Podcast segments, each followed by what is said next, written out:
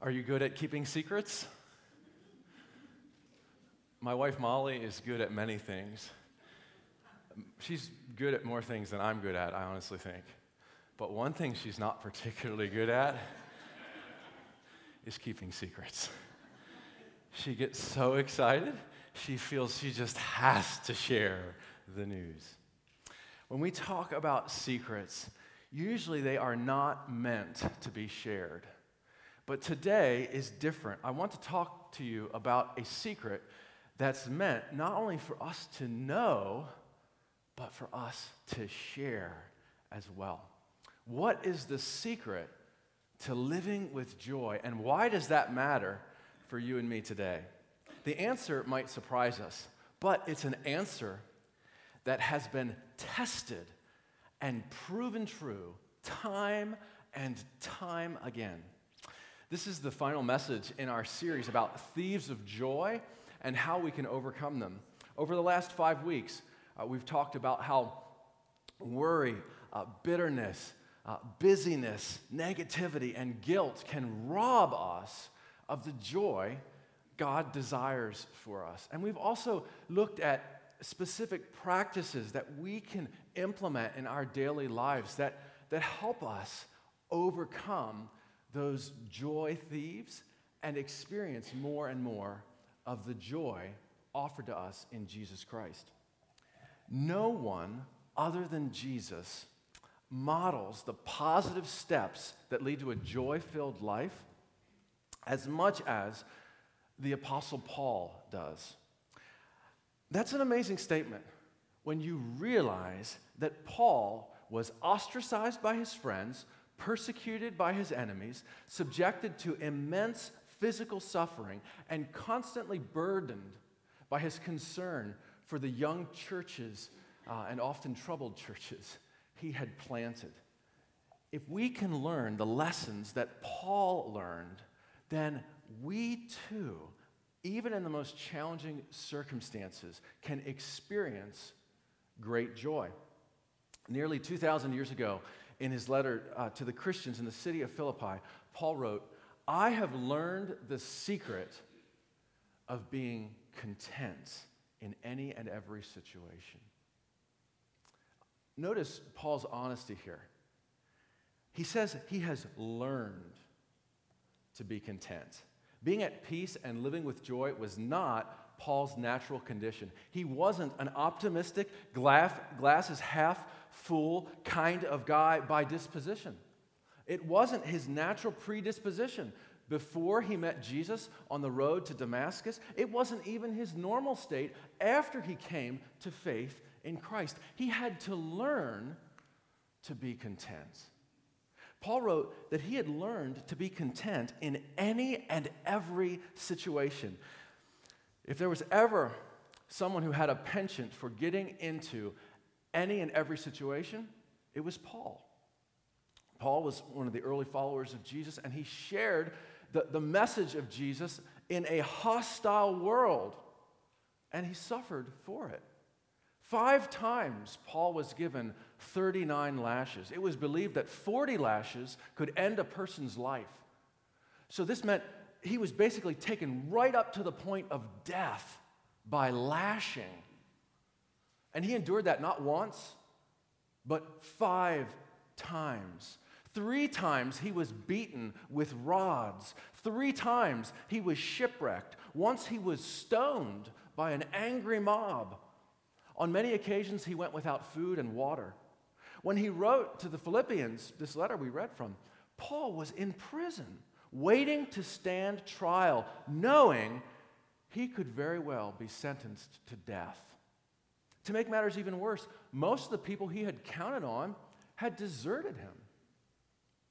There in prison, Paul wrote his letter to the church in Philippi. Four little chapters. But today, 20 centuries later, commentators often refer to this letter as the epistle of joy. 15 times in these four short chapters, Paul writes about his joy or calls upon the Philippians to rejoice. Paul writes, I know what it is to be in need, and I know what it is to have plenty. I have learned the secret of being content in any and every situation, whether well fed or hungry, whether living in poverty or in want. I can do all this through him who gives me strength. Again, Paul wrote those words while he was in prison about to stand trial. Can you imagine that? I mean, I, I hear the confidence, the faith in those words. And given the circumstances, I think, this is amazing. How does he have such confidence, such strength, such faith, such joy? And how can I get that too? If Paul could learn to be content, it means so can I. So can you. That's something we need to learn because many times we are inclined to settle for much less than what God desires for us. And when we settle for much less than what God desires for us, before long we will begin to feel not content, but a lack of content. Jesus came to bring us deep, abiding joy that doesn't depend on what is happening around us or what is happening to us, but is available to us no matter what. That is the secret to living with joy. And this secret is for all of us to learn. Paul can help us and teach us how. The secret to living with joy means expecting that life will be hard. Somehow we've gotten it into our heads that if we're having problems, we must be doing something wrong, or something, or someone else must be doing something wrong uh, to us. Subconsciously, we assume that life is meant to run smoothly. It's supposed to follow the schedule we've set out for it and to work itself out according to our predetermined plans. If it's not doing that, then something must be wrong. Actually, what's wrong is our expectation that life should, should be and will be easy. Uh, most people will tell you they don't believe that. They, they don't believe life should be or will be easy. But when life gets hard, listen to them. Very often they cry out with great sincerity and emotion Why is this happening to me? What have I done to deserve this? Why is fill in the blank? My job, my marriage, raising kids, being happy, caring for aging parents, doing the right thing. Why is this so hard? Paul learned that life was a struggle. I think he would tell us to expect life to be difficult. Why do I think that? Because in all of his writings, we don't find one word of self pity. There's not one instance when Paul cries out, Life's not fair. I deserve better than this. When he's in prison for preaching the gospel, Paul doesn't write, God, why do you allow me to be whipped and beaten? Why do you let me go hungry and cold when all I'm trying to do is be faithful? Instead, we read things like this It has been granted to you on behalf of Christ not only to believe in him, but also to suffer for him, since you are going through the same struggle you saw I had. Life is difficult for everyone. That doesn't mean it can't be good, but if we expect it to be easy, we're more likely to live with disappointment and anger than contentment and joy. The secret to living with joy requires the right focus. We have the ability to choose what we focus on. The way to be content and live with joy is to focus on the right things. One woman, a, a young mother in her 30s, made an appointment to see her pastor. She was unhappy with her life, and, and she explained all the reasons why.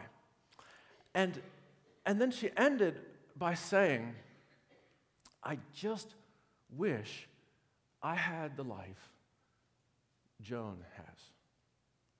Of course, she would want to have the life Joan has. Many people would want that kind of life. Joan had married into a wealthy family to an easygoing man who was respected by everyone who knew him.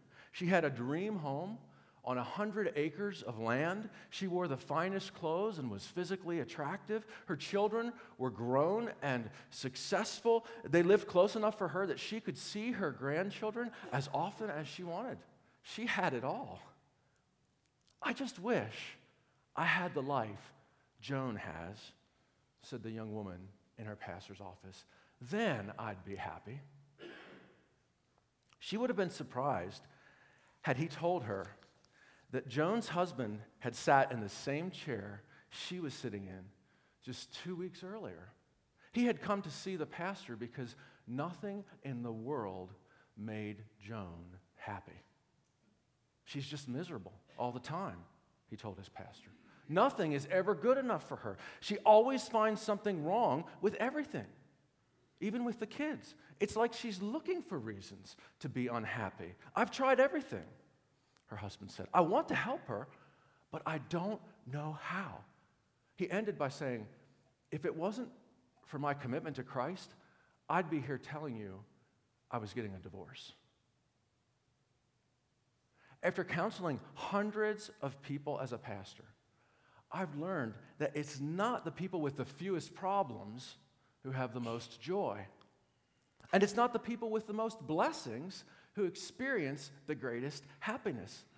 The people who are the most content are the ones who focus on what's good in their lives and regularly express gratitude for those good things.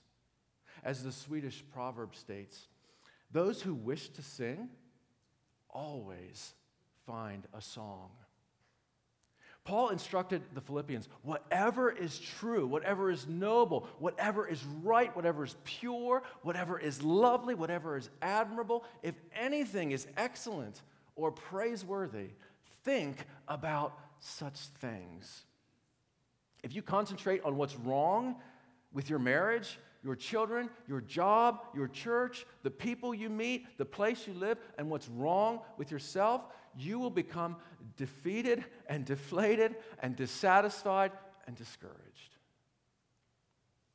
Or you can focus your mind on what's good in your spouse. And yes, there is something good.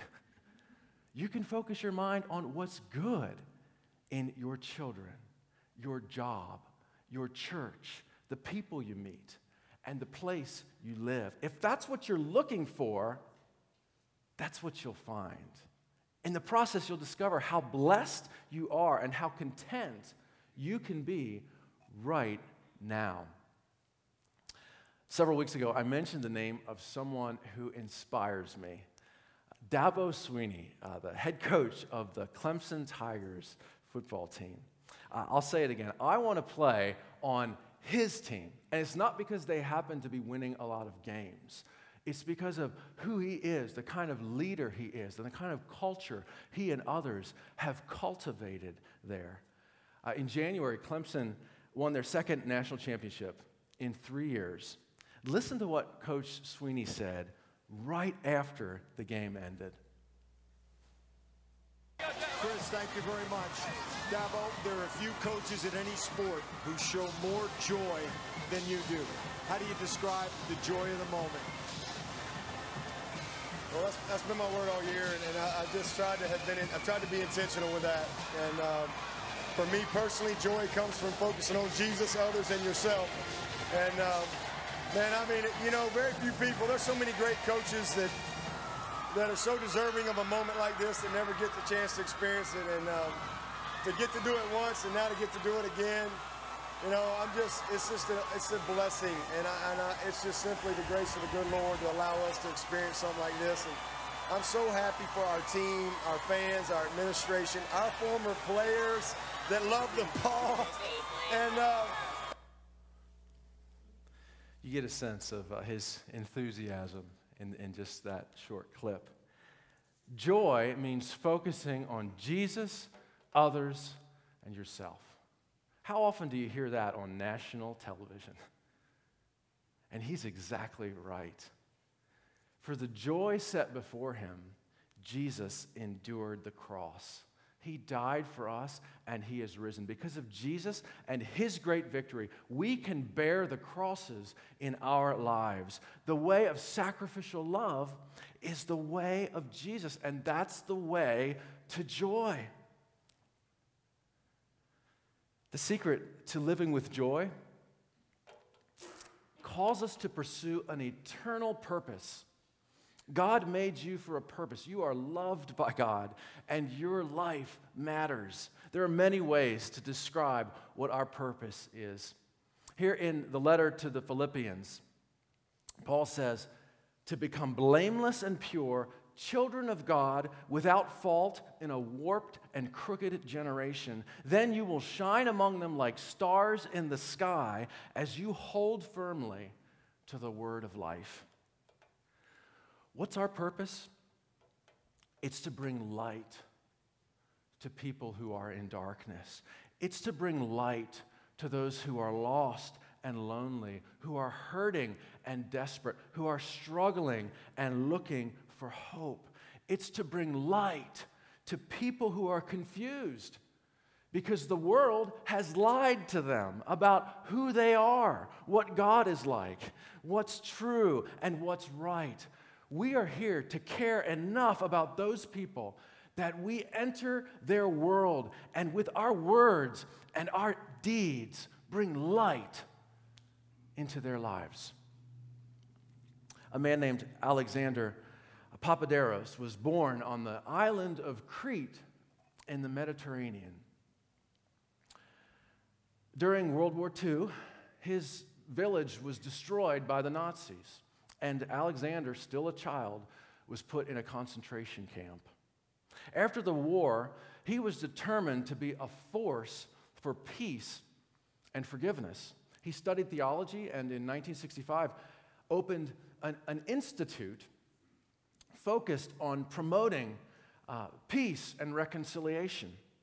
One day, while taking questions after a, a lecture he had given, he was asked, What's the meaning of life?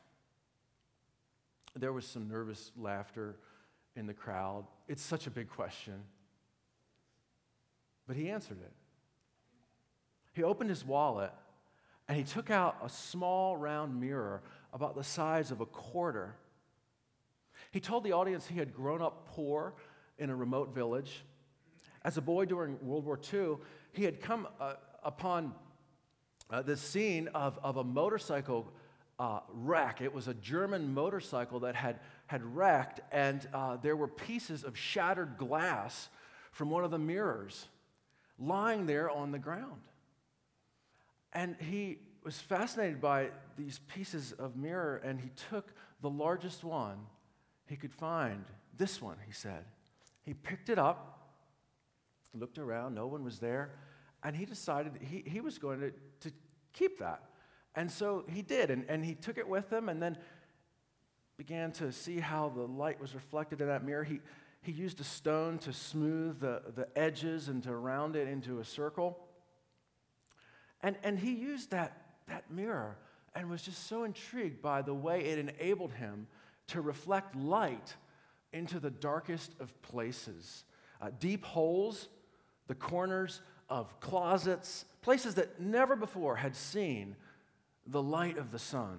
The more inaccessible the place, the greater the joy he derived from seeing the light shine into that darkness. And he kept that mirror with him as, uh, as he grew up and used it frequently. And then at one point, he, he, he said, as he was answering this question, What's the meaning of life? He said that it began to dawn on him that this mirror was a metaphor for his life. It was a metaphor for what he was to do with his life. He said, I came to understand that I am not the light, but light, representing truth, understanding, knowledge. Light is there, and it will only shine in many dark places if I reflect it. I can reflect light into the dark places of this world, and that will change some things in some people. This is the meaning of my life. And the way he answered that question was clear. His answer wasn't just about him personally, his answer relates to all of us the meaning of our life, to reflect light in dark places. The world God loves is broken and hurting. God's great purpose in Jesus was to bring grace and truth into the world so that all might be forgiven, healed, and restored. We can become a part of what God is doing in the world. God's good purpose for our world must become, must become our purpose. In some way, we must shine light into the darkness of our world so that those who are hurting and lost can find their way to God. Living for an eternal purpose is what this is all about. It's what your life is meant to be about. Not a fleeting purpose, not a self centered purpose, but a purpose that is so much greater than any of that. An eternal purpose. And living for an eternal purpose, let me be clear, will not make your life easy. It will make you care about those who are hurting when others are able to see those people and those same needs you see and walk away without a second thought. Living for an, an eternal purpose will make you lay down your life and sacrifice what others hold dear. It will force you to keep going when you are tired and to keep giving when you feel you have come to the end of yourself. Loving the world God loves and being a light in the darkness will not make your life easy, but it will make your life good.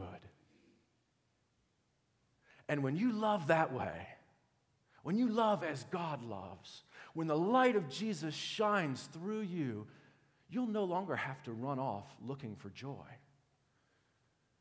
Because joy will have found you. The secret to living with joy isn't meant for us to keep it to ourselves. Part of truly knowing this secret means we're sharing it. We're sharing it with others. Not long ago, I spoke with someone who recently started worshiping with us here at Spry Church. She had come to our church because a, a friend of hers had said, Why don't you come with me to, to our church? We, we'd love to have you join us. So she did. See how this can work? She came, and she's been coming to our church ever since. And she told me that since she started to worship at our church, she realized that something had, had been missing in her life something she, she'd never known before. And she described it as a deep sense of peace and joy. And then she looked at me and said, That's what God has given me here. Let's pray. Lord, teach us the secret of learning to be content in a world that is so full of the lack of contentment. Would you teach us to be content? Come, Holy Spirit. Give us that joy and peace which Jesus came to bring. May the light and love of Christ always shine in our lives for the good of others and for your great glory. As Jesus taught us, now we pray together Our Father, who art in heaven, hallowed